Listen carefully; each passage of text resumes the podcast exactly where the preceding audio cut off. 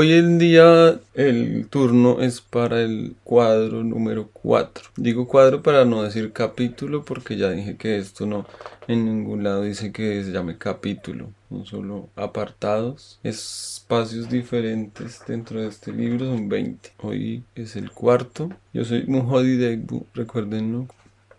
La casa nueva, blanca como una paloma, fue estrenada con un baile. Úrsula había concebido aquella idea desde la tarde en que vio a Rebeca y Amaranta convertidas en adolescentes. Y casi puede decirse que el principal motivo de la construcción fue el deseo de procurar a las muchachas un lugar digno donde recibir las visitas. Para que nada restara esplendor a ese propósito, trabajó como un galeote mientras se ejecutaban las reformas, de modo que antes de que estuvieran terminadas habían encargado costosos menesteres para la decoración y el servicio, y el invento maravilloso que había de suscitar el asombro del pueblo y el júbilo de la juventud, la pianola. La llevaron a pedazos empacada en varios cajones que fueron descargados junto con los muebles vieneses, la cristalería de Bohemia, la vajilla de la campiña de las Indias, los manteles de Holanda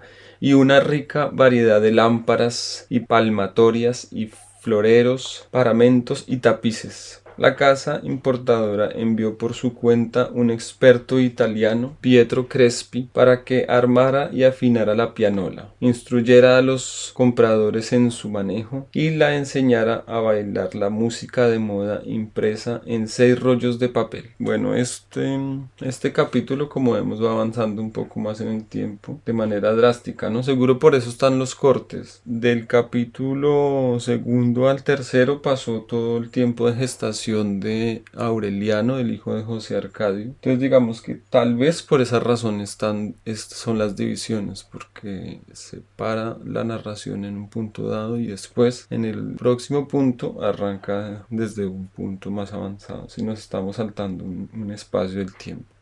Pietro Crespi era joven y rubio, el hombre más hermoso y mejor educado que se había visto en Macondo tan escrupuloso en el vestir que a pesar del color sofocante trabajaba con la almohadilla brocada y el grueso saco de paño oscuro.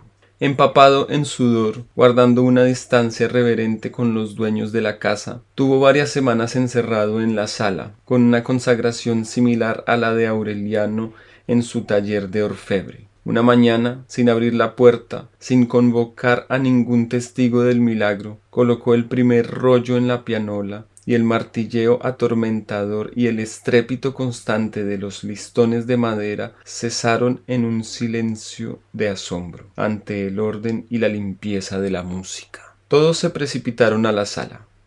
O sea, este al parecer es un mundo que no conocía aún la música como tal. Vamos a ver, vamos a ver si es que es eso porque al parecer va a causar un gran revuelo la sola presencia de la música aquí en Macondo.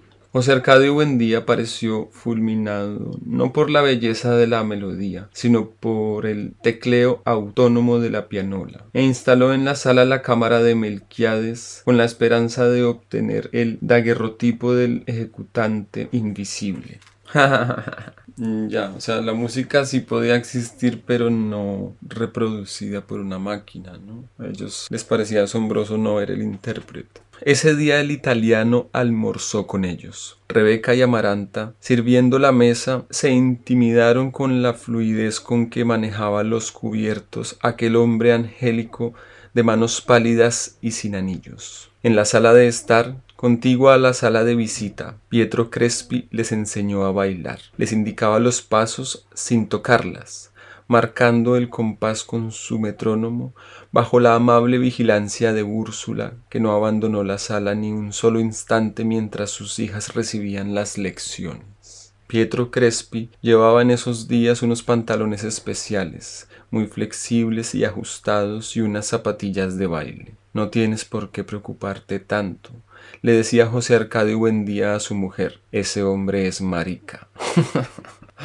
como lo veía tan arreglado y tan bien vestido, entonces seguramente por eso se le ocurre que es que ese hombre no puede ser otra cosa más que marica. Pero ella no disintió de la vigilancia mientras no terminó el aprendizaje y el italiano se marchó de Macón. Entonces empezó la organización de la fiesta. Úrsula hizo una lista severa de invitados en los cuales los únicos escogidos fueron los descendientes de los fundadores, salvo la familia de Pilar Ternera, que ya había tenido otros dos hijos de padres desconocidos. O sea, estamos viendo cómo la familia de Pilar Ternera no es, no es bien estimada, ¿no? Por la familia Buendía y sobre todo por Úrsula. Recordemos, Pilar Ternera es una mujer que lee las cartas, o sea, de por sí no puede, tal vez puede que no tenga una buena reputación solamente por eso, pero además porque es la madre del hijo no reconocido de José Arcadio, quien partió. Y ahora nos están demostrando cómo a esta gran fiesta los únicos de toda la población no están invitados son justamente la familia de Pilar Ternera. Dice, era en realidad una selección de clase solo que determinada por sentimientos de amistad, pues los favorecidos no eran solo más antiguos allegados a la casa de José Arcadio Buendía desde antes de emprender el éxodo que culminó con la fundación, fundación de Macondo, sino que sus hijos y nietos eran los compañeros habituales de Aureliano y Arcadio desde la infancia y sus hijas eran las únicas que visitaban la casa para bordar con Rebeca y Amaranta. Don Apolinar El gobernante benévolo cuya actuación se reducía a sostener con sus escasos recursos a dos policías armados con bolillos de palo, era una autoridad ornamental. Para sobrellevar los gastos domésticos, sus hijas abrieron un taller de costura donde lo mismo hacían flores de fieltro que bocadillos de guayaba y esquelas de amor por encargo. Pero a pesar de ser recatadas y serviciales, las más bellas del pueblo y las más diestras en los bailes nuevos,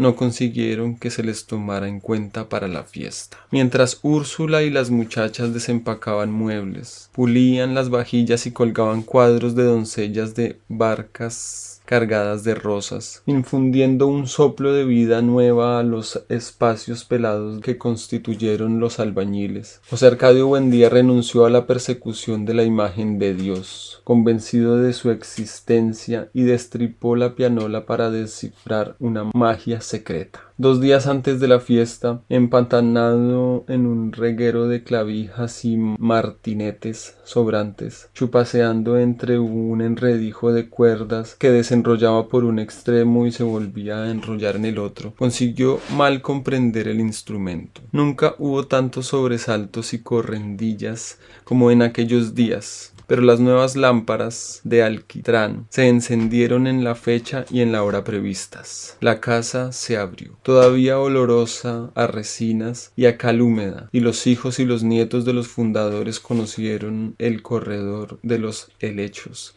y las begonias, los aposentos silenciosos, el jardín saturado por la fragancia de las rosas, y se reunieron en la sala de las visitas frente al evento desconocido que había sido cubierto en una sábana blanca. Quienes conocían el pianoforte, popular en otras poblaciones de la Ciénaga, se sintieron un poco desconcertados, pero más amarga fue la desilusión de Úrsula cuando colocó el primer rollo para que Amaranta y Rebeca abrieran el baile y el mecanismo no funcionó. Melquiades, ya casi ciego, desmigajándose de decrepitud, recurrió a las artes de su antiquísima sabiduría para tratar de componerlo. Al fin, José Arcadio Buendía logró mover por equivocación un dispositivo atascado y la música salió primero a borbotones y luego en un manantial de notas enrevesadas, golpeando contra las cuerdas puestas sin orden ni concierto y templadas con temeridad. Los martinetes se desquiciaron. Pero los porfiados descendientes de los veintiún intrépidos que desentrañaron la sierra buscando el mar por el occidente, eludieron los escollos del trastrueque melódico y el baile se prolongó hasta el amanecer. Pietro Crespi volvió a componer la pianola. Rebeca y Amaranta lo ayudaron a ordenar las cuerdas y le secundaron en sus risas por el enrevesado de los valses. Era en extremo afectuoso y de índole tan honrada que Úrsula renunció a la vigilancia. La víspera de su viaje se improvisó con la pianola restaurada un baile para despedirlo y le hizo con Rebeca una demostración virtuosa de las danzas modernas. Arcadio y Amaranta los igualaron en gracia y destreza pero la exhibición fue interrumpida porque Pilar Ternera, que estaba en la puerta con los curiosos, se peleó a mordiscos y tirones de pelo con una mujer que se atrevió a comentar que el joven Arcadio tenía nalgas de mujer. O sea, Pilar Ternera, mm, que no había sido invitada, bueno, esta ya es otra fiesta, ¿no? Pero ella, digamos, se inmiscuyó allí. Hacia la medianoche Pietro Crespi se despidió con un discursito sentimental y prometió volver muy pronto. Rebeca lo acompañó hasta la puerta y luego de haber cerrado la casa y apagado las lámparas se fue a su cuarto a llorar. Fue un llanto inconsolable que se prolongaba por varios días y cuya causa no conoció ni siquiera Amaranta. No era extraño su hermetismo, aunque parecía expansiva y cordial tenía un carácter solitario y un corazón impenetrable. Era una adolescente espléndida, de huesos largos y firmes, pero se empecinaba en seguir usando el, mecedorcito de madera con que llegó a la casa, muchas veces reforzado y ya desprovisto de brazos. Nadie había descubierto que aún en esa edad conservaba el hábito de chuparse el dedo. Por eso no perdía ocasión de encerrarse en el baño y había adquirido la costumbre de dormir con la cara vuelta contra la pared. En las tardes de lluvia, bordando por un grupo de amigas en el corredor de las begonias, perdía el hilo de la conversación y una lágrima de nostalgia le saltaba el paladar cuando veía las vetas de tierra húmeda y los montículos de barro construidos por las lombrices en el jardín. Esos gustos secretos, derrotados en otro tiempo por las naranjas con ruibarbo. Estallaron en un anhelo irreprimible cuando empezó a llorar. Volvió a comer tierra. La primera vez lo hizo casi por curiosidad, segura de que el mal sabor sería el mejor remedio contra la tentación. En efecto, no pudo soportar la tierra en la boca, pero insistió, vencida por la ansia creciente, y poco a poco fue rescatando el apetito ancestral, el gusto de los minerales primarios,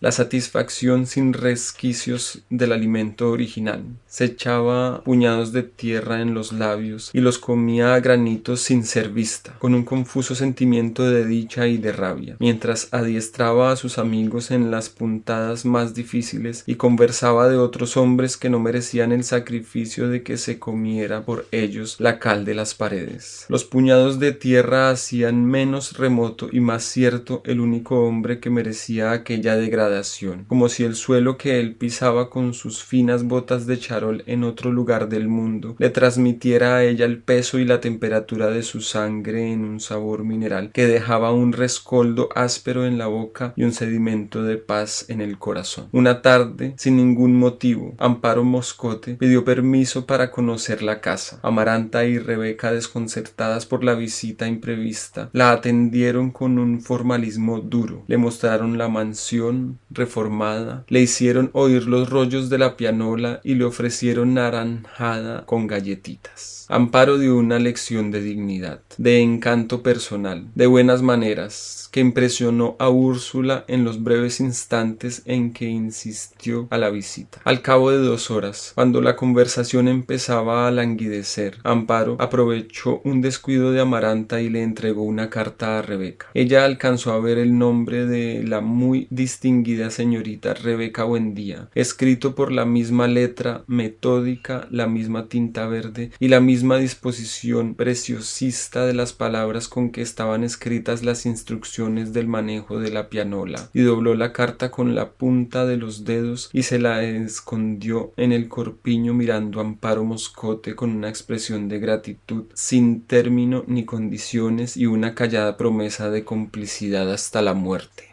O sea, Rebeca está recibiendo cartas de Pietro Crespi por medio de Amparo Moscote, la mujer del corregidor, ¿no? Claro, ellos son toda esta nueva influencia que hay allí. No sé si Pietro Crespi llegó a Macondo por ellos, pero, pero parecen estar ligados ya aquí, ¿no? Entonces seguramente también en el origen y en la participación de él acá. Dice, la repentina amistad de Amparo Moscote y Rebeca Buendía despertó las esperanzas de Aureliano. El recuerdo de la pequeña Remedios no había dejado de torturarlo, pero no encontraba la ocasión de verla. Cuando paseaba por el pueblo con sus amigos más próximos, Magnífico Bisbal y Gerineldo Márquez, hijo de los fundadores de iguales nombres, la buscaba con una mirada ansiosa en el taller de costura y solo veía a las hermanas mayores. La presencia de Amparo Moscote en la casa fue como una premonición. Tiene que venir con ella, se decía Aureliano en voz baja. Tiene que venir. Tantas veces se lo repitió y con tanta convicción que una tarde en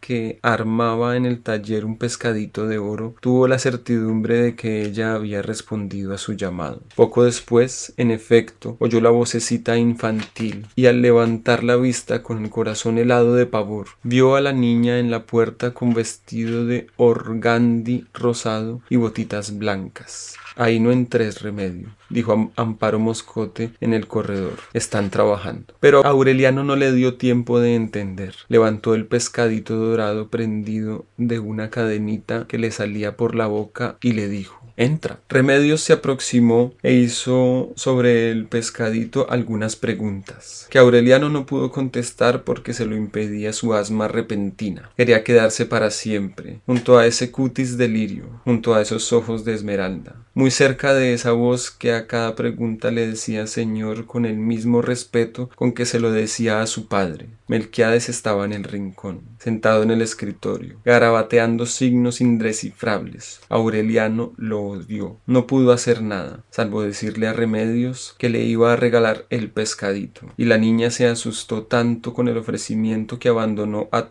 toda prisa el taller. Aquella tarde perdió a Aureliano la recóndita paciencia con que había empezado la ocasión de verla.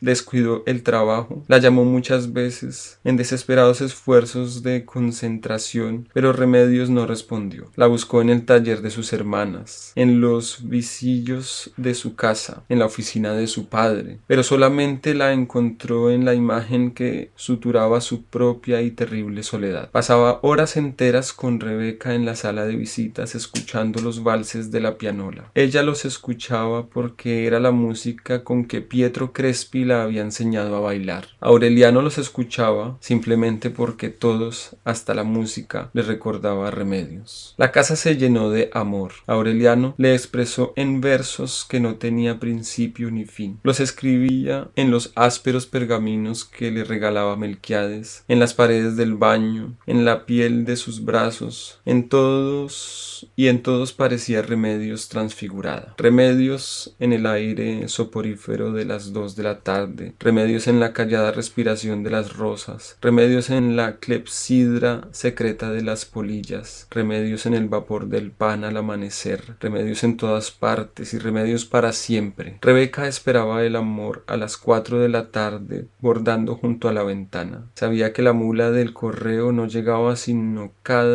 quince días, pero ella le esperaba siempre, convencida de que iba a llegar un día cualquiera por equivocación. Sucedió todo lo contrario. Una vez la mula no llegó en la fecha prevista. Loca de desesperación, Rebeca se levantó a medianoche y comió puñados de tierra en el jardín, con una avidez suicida, llorando de dolor y de furia, masticando lombrices tiernas y astillándose las muelas con huesos de caracol. Vomitó hasta el amanecer. Se hundió en un estado de postración febril, perdió la conciencia y su corazón se abrió en el delirio sin pudor. Úrsula, escandalizada, forzó la cerradura del baúl y encontró en el fondo, atadas con cintas color de rosa, las diecisiete cartas perfumadas y los esqueletos de hojas y pétalos conservados en libros antiguos y las mariposas disecadas que al tocarlas se convirtieron en polvo. Un gran amor furtivo que estaba sucediendo allí a espaldas de Úrsula no se había dado por enterado y, y, ya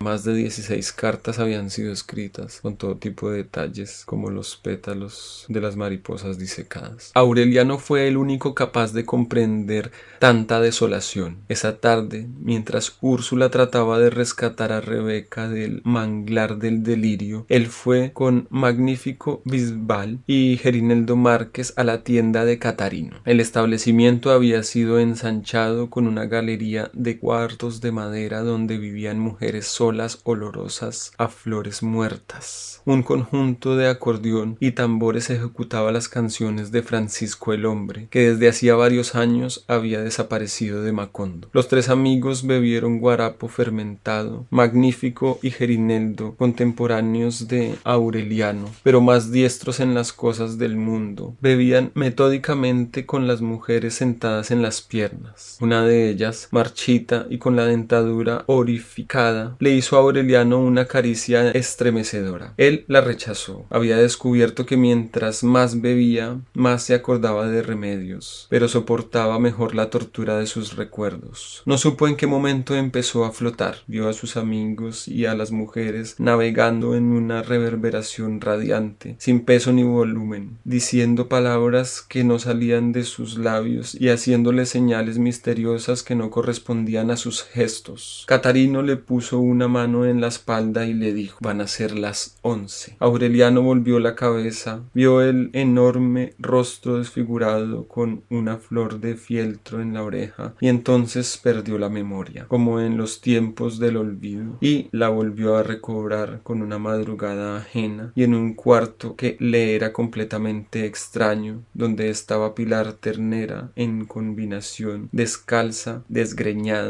alumbrándolo con una lámpara y pasmada de incredulidad. ¿Aureliano? Aureliano se afirmó en los pies y levantó la cabeza. Ignoraba cómo había llegado hasta allí, pero sabía cuál era el propósito, porque lo llevaba escondido desde la infancia en un estanco inviolable del corazón. Vengo a dormir con usted, dijo. Bueno, para los que tengan dudas allí, Pilar Turner es la mujer que se acostó con José Arcadio, ¿no? Y ahora tenemos a Aureliano tratando de solucionar sus penas amorosas recurriendo a, a ella. Vamos a ver qué dice. Tenía la ropa embadurnada de fango y de vómito. Pilar Ternera, que entonces vivía solamente con sus dos hijos menores, no le hizo ninguna pregunta. Lo llevó a la cama, le limpió la cara con un estropajo húmedo, le quitó la ropa y luego se desnudó por completo y bajó el mosquitero para que no la vieran sus hijos si despertaban. Se había cansado de esperar al hombre que se quedó, a los hombres que se fueron, a los incontables hombres que erraron el camino de su casa confundidos por la incertidumbre de las barajas. En la espera se le había agrietado la piel, se le había vaciado los senos, se le habían apagado el rescoldo del corazón. Buscó a Aureliano en la oscuridad, le puso la mano en el vientre y lo besó en el cuello con una ternura maternal. Mi pobre niñito, murmuró. Aureliano se estremeció. Con la destreza reposada, sin el menor tropiezo, dejó atrás los acantilados del dolor y encontró a Remedios convertida en un pantano sin horizonte, olorosa a animal crudo y a ropa recién planchada. Cuando salió a flote estaba llorando. Primero fueron unos sollozos involuntarios y entrecortados. Después se vació en un manantial desatado, sintiendo que algo tumefacto y doloroso se había reventado en su interior. Ella esperó, rascándole la cabeza con una yema de los dedos, hasta que su cuerpo se desocupó de la materia oscura que no lo dejaba vivir. Entonces Pilar Ternera le preguntó ¿Quién es? Y Aureliano se lo dijo. Ella soltó la risa que en otro tiempo espantaba a las palomas y que ahora ni siquiera despertaba a los niños. Tendrás que acabar de criarla, se burló. Pero debajo de la burla encontró a Aureliano un remanso de comprensión cuando abandonó el cuarto, dejando allí no solo la incertidumbre de su virilidad, sino también el peso amargo que durante tantos meses soportó en el corazón. Pilar Ternera le había hecho una promesa espontánea. Voy a hablar con la niña, le dijo, y vas a ver que te la sirvo en bandeja. Acá nos dibujan como Remedios es mucho menor que Aureliano. Es, es una niña casi adolescente y Aureliano ya casi es un adulto. Cumplió, pero en un mal momento porque la casa había perdido la paz de otros días. Al descubrir la pasión de Rebeca, que no fue posible mantener en secreto a causa de sus gritos, Amaranta sufrió un acceso de calenturas. También ella padecía la espina de un amor solitario. Encerrada en el baño, se desahogaba del tormento de una pasión sin esperanza, escribiendo cartas febriles que se conformaba con esconder en el fondo del baúl. Úrsula apenas si se dio abasto para atender a las dos enfermas. Estaban enfermas de amor. No consiguió en prolongados e insidiosos interrogatorios averiguar la causa de la prostración de Amaranta. Por último, en otro instante de inspiración, forzó la cerradura del baúl y encontró las cartas atadas con cintas de color de rosa, hinchadas de azucenas frescas y todavía húmedas de lágrimas dirigidas y nunca enviadas a Pietro Crespi. Cartas nunca enviadas, ¿no? Todo un amor imaginario que ella desarrolló y dejó plasmado en sus cartas, pero que nunca llegaron a su destinatario. Llorando de furia maldijo la hora en que se le ocurrió comprar la pianola, prohibió las clases de bordado y decretó una especie de luto sin muerto que había de prolongarse hasta que las hijas desistieron de sus esperanzas. Fue inútil la intervención de José Arcadio Buendía, que había rectificado su primera impresión sobre Pietro Crespi y admiraba su habilidad para el manejo de las máquinas musicales. De modo que cuando Pilar Ternera le dijo a Aureliano que Remedios estaba decidida a casarse, él comprendió que la noticia acabaría de atribular a sus padres pero le hizo frente a la situación. Convocados a la sala de visita para una entrevista formal, José Arcadio Buendía y Úrsula escucharon impávidos la declaración de su hijo. Al conocer el nombre de la novia, José Arcadio Buendía, sin embargo, enrojeció de indignación. El amor es una peste, tronó. Habiendo tantas muchachas bonitas y decentes, lo único que se te ocurre es casarte con la hija del enemigo. Pero Úrsula estuvo de acuerdo con la elección. Confesó su afecto hacia las siete hermanas Moscote por su hermosura, su laboriosidad, su recato y buena educación, y celebró el acierto de su hijo vencido por el entusiasmo de su mujer, José Arcadio Buendía puso entonces una condición. Rebeca, que era la correspondida, se casaría con Pietro Crespi. Úrsula llevaría a Amaranta en un viaje a la capital de la provincia cuando tuviera tiempo para que el contacto con gente distinta le aliviara de su desilusión. Rebeca recobró la salud tan pronto como se enteró del acuerdo y escribió a su novio una carta jubilosa que sometió a la aprobación de sus padres y puso al corte sin servirse de intermedios. Amaranta fingió aceptar la decisión y poco a poco se restableció de las calenturas, pero se prometió a sí misma que Rebeca se casaría solamente pasando por encima de su cadáver. Pues lo que tenemos aquí es que las dos hermanas o medio hermanas, que son Rebeca y Amaranta. Recordemos que Rebeca es familiar de los Bendía que llega y Amaranta sí es hija de José Arcadio de Úrsula. Las dos se encuentran enamoradas de Pietro Crespi, que fue el hombre que con tanto recato y delicadez llegó a enseñarles a bailar y llegó a enseñarles la pianola, que es un hombre muy bien vestido a pesar del calor de Macondo.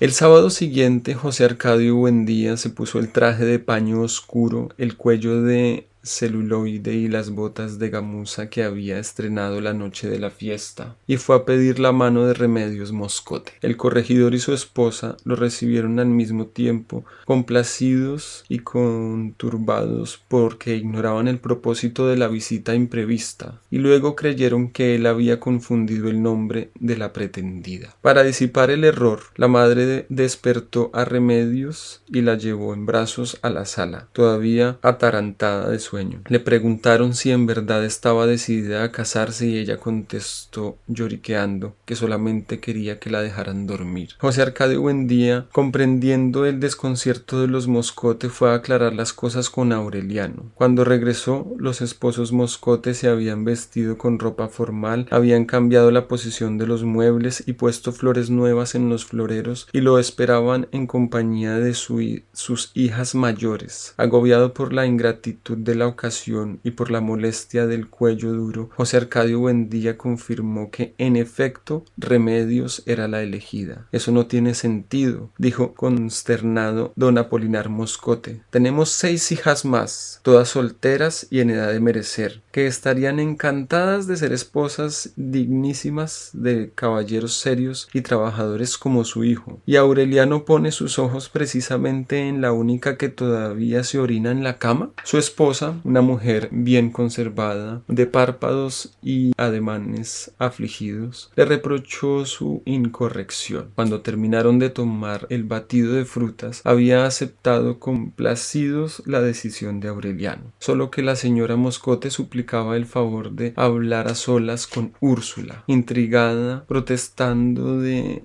que la enredaran en asuntos de hombres, pero en realidad intimidada por la emoción, Úrsula fue a visitarla al día siguiente. Media hora después regresó con la noticia de que Remedios era impúber. Aureliano no lo consideró como un tropiezo grave. Había esperado tanto que podía esperar cuanto fuera necesario hasta que la novia estuviera en edad de concebir. La armonía recobrada solo fue interrumpida por la muerte de Melquiades. Aunque era un acontecimiento previsible, no lo fueron las circunstancias. Pocos meses después de su regreso se había operado en él un proceso de envejecimiento tan apresurado y crítico que pronto se le tuvo por uno de esos bisabuelos inútiles que deambulan como sombras por el dormitorio arrastrando los pies, recordando mejores tiempos en voz alta y de quienes nadie se ocupa ni se acuerda en realidad hasta el día en que amanecen muertos en la cama. Entonces tenemos a un Melquiades que volvió de la muerte básicamente solo para curar a Macondo de la epidemia del insomnio y la pérdida de la memoria. Porque acá están diciendo que tan pronto llegó empezó a envejecer drásticamente hasta su muerte. Al principio José Arcadio Buendía lo secundaba en sus tareas, entusiasmado con la novedad de la daguerrotipia y las predicciones de Nostradamus, pero poco a poco lo fue abandonando a su soledad porque cada vez se les hacía más difícil la comunicación. Estaba perdiendo la vista y el oído. Parecía confundir a los interlocutores con personas que conoció en épocas remotas de la humanidad y contestaba a las preguntas con un intrincado batiburrillo de idiomas. Caminaba tanteando el aire, aunque se movía por entre las cosas con una fluidez inexplicable, como si estuviera dotado de un instinto de orientación fundado en presentimientos inmediatos. Un día olvidó ponerse la dentadura postiza que dejaba de noche en un vaso de agua junto a la cama y no se la volvió a poner. Cuando Úrsula dispuso la ampliación de la casa, le hizo construir un cuarto especial contiguo al taller de Aureliano, lejos de los ruidos y el trajín domésticos, con una ventana inundada de luz y un instante donde ella misma ordenó los libros casi deshechos por el polvo y las polillas y los quebradizos papeles apretados de signos indescifrables y el vaso con la dentadura postiza donde habían prendido unas plantitas acuáticas de minúsculas flores amarillas. El nuevo lugar pareció agradar a Melquiades, porque no volvió a vérsele ni siquiera en el comedor. Solo iba al taller de Aureliano, donde pasaba horas y horas garabateando su literatura enigmática en los pergaminos que llevó consigo y que parecían fabricados en una materia árida que se resquebrajaba como hojaldres. Allí tomaba los alimentos que visitación le llevaba dos veces al día, aunque en los últimos tiempos perdió el apetito y solo se alimentaba de legumbres pronto adquirió el aspecto de desamparo propio de los vegetarianos. La piel se le cubrió de un musgo tierno, semejante a la de a la que prosperaba en el chaleco anacrónico que no se quitó jamás, y su respiración exhaló un tufo de animal dormido. Aureliano terminó por olvidarse de él, absorto en la redacción de sus versos, pero en cierta ocasión creyó entender algo de lo que decía en sus bordoneantes monólogos y le prestó atención en realidad, lo único que pudo aislar en las parrafadas pedregosas fue el insistente martillado de las palabras equinoccio, equinoccio, y el nombre de Alexander von Humboldt. Arcadio se aproximó un poco más a él cuando empezó a ayudar a Aureliano en la platería. Melquiades correspondió a aquel esfuerzo de comunicación soltando a veces frases en castellano que tenían poco a poco que ver con la realidad. Una tarde, sin embargo, pareció iluminado por una emoción repentina. Años después, frente al pelotón de fusilamiento, Arcadio había de acordarse del temblor con que Melquiades le hizo escuchar varias páginas de su escritura impenetrable, que por supuesto no entendió, pero que al ser leídas en voz alta parecían encíclicas contadas. Luego sonrió por primera vez en mucho tiempo y dijo en castellano Cuando me muera, quemen mercurio durante tres días en mi cuarto. Arcadio se lo contó a José Arcadio y éste trató de obtener más información explícita, pero solo consiguió una respuesta. He alcanzado la inmortalidad. Cuando la respiración de Melquiades empezó a oler, Arcadio le llevó a bañarse al río de jueves en la mañana. Pareció mejorar. Se desnudaba y se metía en el agua junto con los muchachos y su misterioso sentido de orientación le permitía eludir los sitios profundos y los peligros. Somos del agua, dijo en cierta ocasión. Así pasó mucho tiempo sin que nadie lo viera en la casa, salvo la noche en que hizo un conmovedor esfuerzo por componer la pianola, y cuando iba al río con Arcadio, llevando bajo el brazo la tortuma y la bola de jabón decoroso envueltas en una toalla, un jueves antes de que lo llamaran para ir al río, Aureliano lo oyó decir He muerto de fiebre en los medanos de Singapur. Ese día se metió en el agua por un mal camino y no lo encontraron hasta la mañana siguiente, varios kilómetros más abajo, varados en un recodo luminoso y con un gallinazo solitario parado en el vientre. Contra las escandalizadas protestas de Úrsula, que lo lloró con más dolor que su propio padre. José Arcadio Buendía se opuso a que lo enterraran. Es inmortal, dijo. Y él mismo reveló su fórmula de la resurrección. Revivió el olvidado Atanor y puso a hervir un caldero de mercurio junto al cadáver que poco a poco se iba llenando de burbujas azules. Don Apolinar Moscote se atrevió a recordarle que un ahogado insepulto era un peligro para la salud pública. Nada de eso, puesto que está vivo, fue la réplica de José Arcadio Buendía, que completó las setenta y dos horas de saumerios mercuriales cuando ya el cadáver empezaba a reventarse con una floración lívida, cuyos silbidos tenues impregnaban la casa de un vapor pestilente. Solo entonces permitió que le enterraran, pero no de cualquier modo, sino con los honores reservados al más grande benefactor de Macondo. O sea, esta viene siendo la primera muerte en Macondo, ¿no? En ese mundo nuevo que nadie había muerto, el primer muerto al parecer viene a ser el mismo Melquiades. Efectivamente, fue el primer entierro y el más concurrido que se vio en el pueblo, separado apenas un siglo después por el carnaval funerario de Mama Grande. Lo sepultaron en una tumba erigida en el centro del terreno que destinaron para, el cementerio, con una lápida donde quedó escrito lo único que se supo de él, Melquiades. Solo su nombre, no había nada más que decir sobre no sabían ni ninguna fecha ni nacimiento, solo le pusieron Melquiades. Le hicieron sus nueve noches de velorio. En el tumulto que se reunía en el patio a tomar café, contar chistes y jugar barajas, Amaranta encontró una ocasión de confesarle su amor a Pietro Crespi, que pocas semanas antes había formalizado su compromiso con Rebeca y estaba instalando un almacén de instrumentos músicos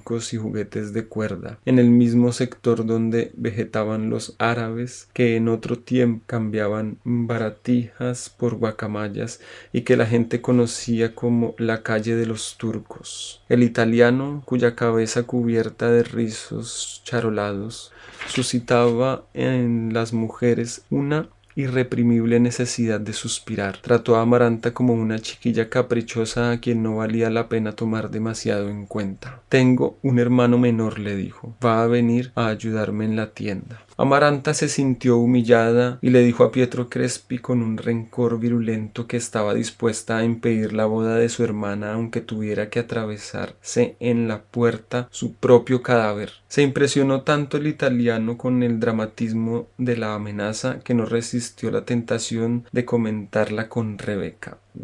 Las va a enfrentar a las dos acá. Fue así como el viaje de Amaranta, siempre aplazado por las ocupaciones de Úrsula, se arregló en menos de una semana. Amaranta no puso resistencia, pero cuando dio a Rebeca el beso de despedida, le susurró al oído No te hagas ilusiones. Aunque me lleven al fin del mundo, encontraré la manera de impedir que te cases, así tenga que matarte. Vaya riña entre hermanas entre medio hermano. Con la ausencia de Úrsula, con la presencia invisible de Melquiades que continuaba su deambular sigiloso por los cuartos, la casa pareció enorme y vacía. Rebeca había quedado a cargo del orden doméstico, mientras la India se ocupaba de la panadería. Al anochecer, cuando llegaba Pietro Crespi, presidido de un fresco hálito de espliego y llevando siempre su juguete de regalo, su novia le recibía la visita en la sala principal con puertas y ventanas abiertas para estar a salvo de toda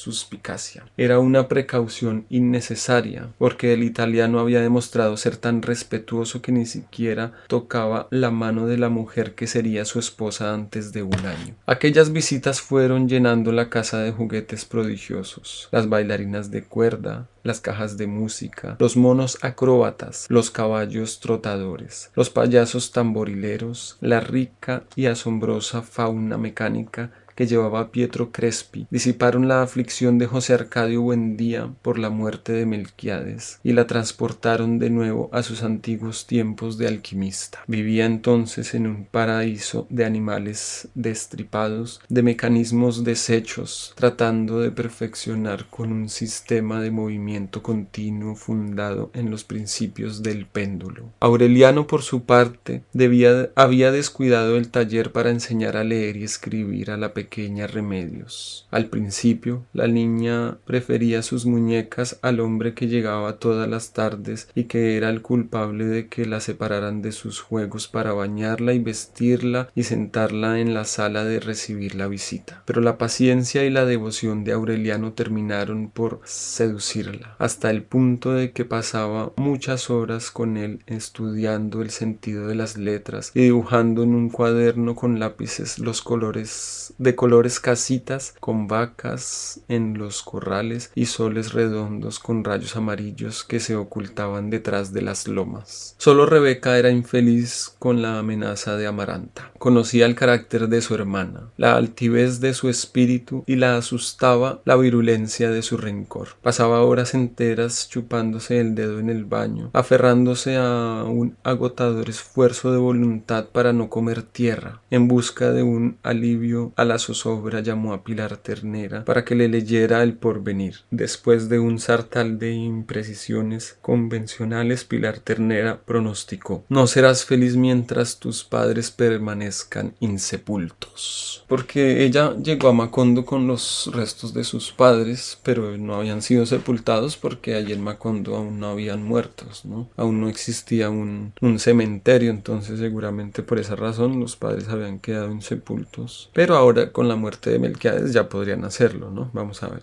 Rebeca estremeció como en el recuerdo de un sueño, se vio a sí misma entrando a la casa, muy niña, con el baúl y el mecedorcito de madera y el talego cuyo contenido no conoció jamás. Se acordó de un caballero calvo, vestido de lino y con el cuello de la camisa cerrada con un botón de oro, que nada tenía que ver con el rey de copas. Se acordó de una mujer muy joven y muy bella, de manos tibias y perfumadas, que nada tenían en común con las manos reumáticas de la sota de oros, y que le ponían flores en el cabello para sacarla a pasear en las tardes por el pueblo de calles verdes. No entiendo, dijo. Pilar Ternera pareció desconcertada. Yo tampoco, pero eso es lo que dicen las cartas. Rebeca quedó tan preocupada con el enigma que no le contó a José Arcadio Buendía y éste la emprendió por dar crédito a pronósticos de barajas, pero se dio a la silenciosa tarea de registrar armarios y baúles, remover muebles y voltear camas y entablados y buscando el talego de huesos. Recordaba no haberlo visto desde los tiempos de la reconstrucción. Llamó en secreto a los albañiles y uno de ellos reveló que hacía que había emparedado el talego en algún dormitorio porque le estorbaba para trabajar. De varios días de auscultaciones con la oreja pegada a las paredes, percibieron el cloc cloc profundo, perforaron el muro y allí estaban los huesos en el talego intacto. Ese mismo día lo sepultaron en una misma, en una tumba sin lápida, improvisada junto a la de Melquiades. Y José Arcadio Buendía regresó a la casa liberado de una carga que por un momento pesó tanto como su conciencia, como el recuerdo de Prudencio Aguilar. Al pasar por la cocina le dio un beso en la frente a Rebeca. Quítate las malas ideas de la cabeza, le dijo. Serás feliz. La amistad de Rebeca abrió a Pilar Ternera las puertas de la casa cerradas por Úrsula desde el nacimiento de Arcadio. Llegaba a cualquier hora del día como un tropel de cabras y descargaba su energía febril en los oficios más pesados. A veces entraba al taller y ayudaba a Arcadio a sensibilizar las láminas del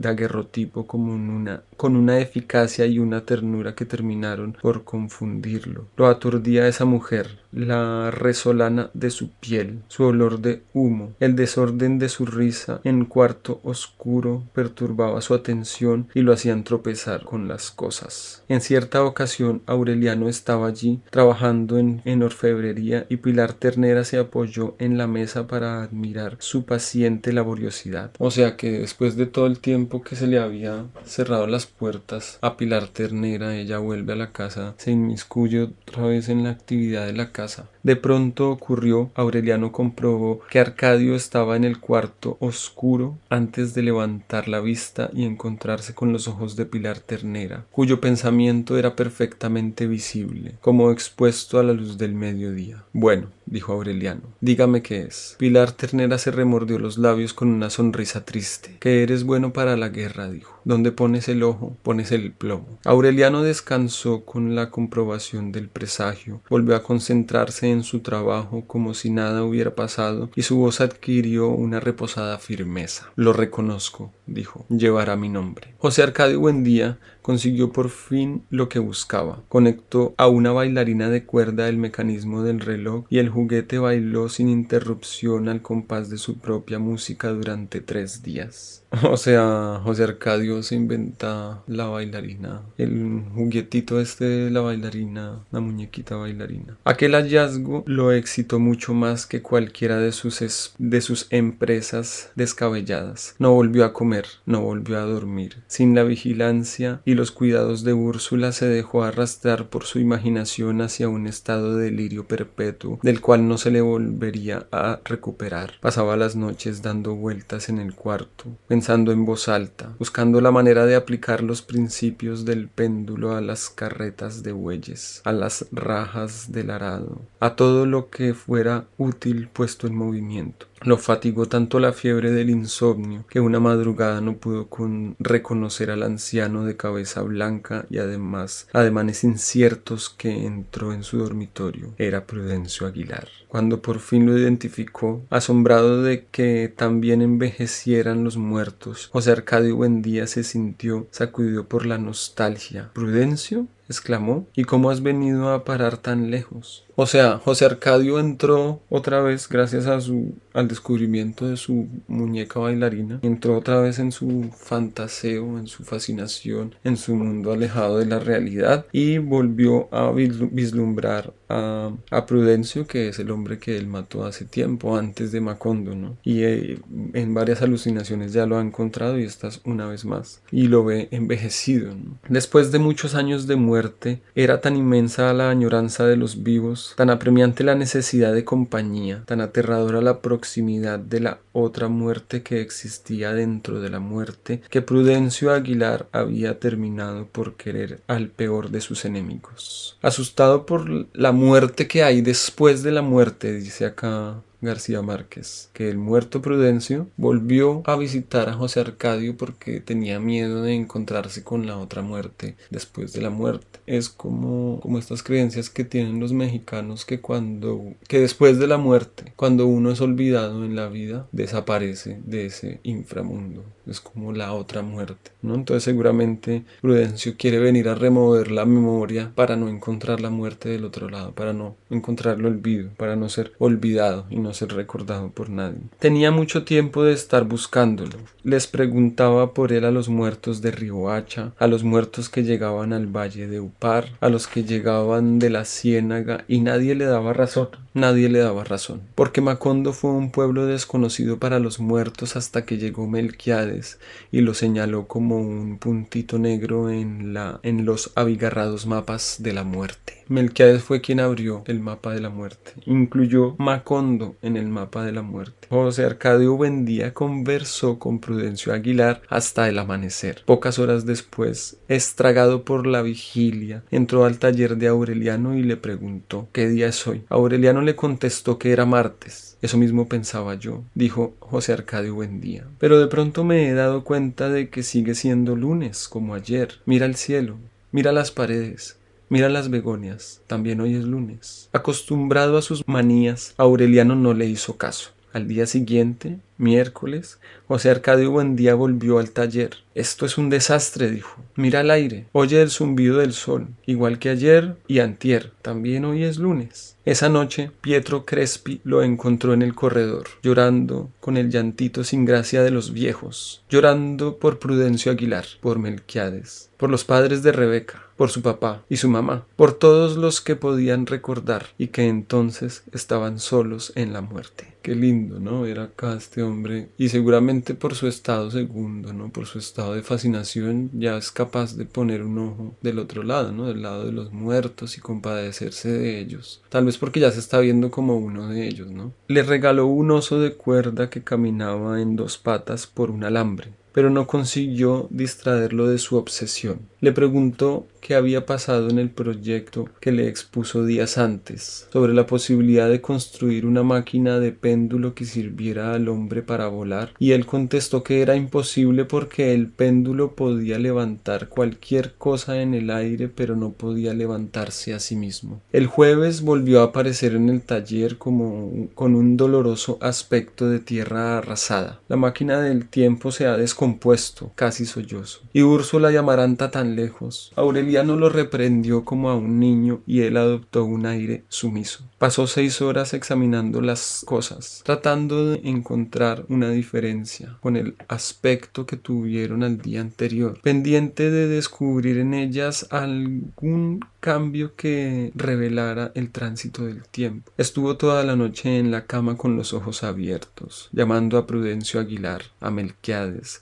a todos los muertos, para que fueran a compartir su desazón, pero nadie acudió. El viernes, antes de que se levantara nadie, volvió a vigilar la apariencia de la naturaleza, hasta que no tuvo la menor duda de que seguía siendo lunes. Entonces agarró la tranca de una puerta y con la violencia salvaje de la fuerza descomunal destrozó hasta convertirlos en polvo los aparatos de la alquimia, el gabinete de daguerrotipia, el taller de orfebrería, gritando como un endemoniado en un idioma y fluido pero completamente incomprensible. Se disponía a terminar con el resto de la casa cuando Aureliano pidió ayuda a los vecinos. Se necesitaron diez hombres para tumbarlo, catorce para amarrarlo, veinte para arrastrarlo al castaño del patio, donde lo dejaron atado, ladrando en lengua extraña, y echando espumarajos verdes por la boca. Cuando llegaron Úrsula y Amaranta, todavía estaba atado de pies y manos al tronco del castaño, empapado de lluvia.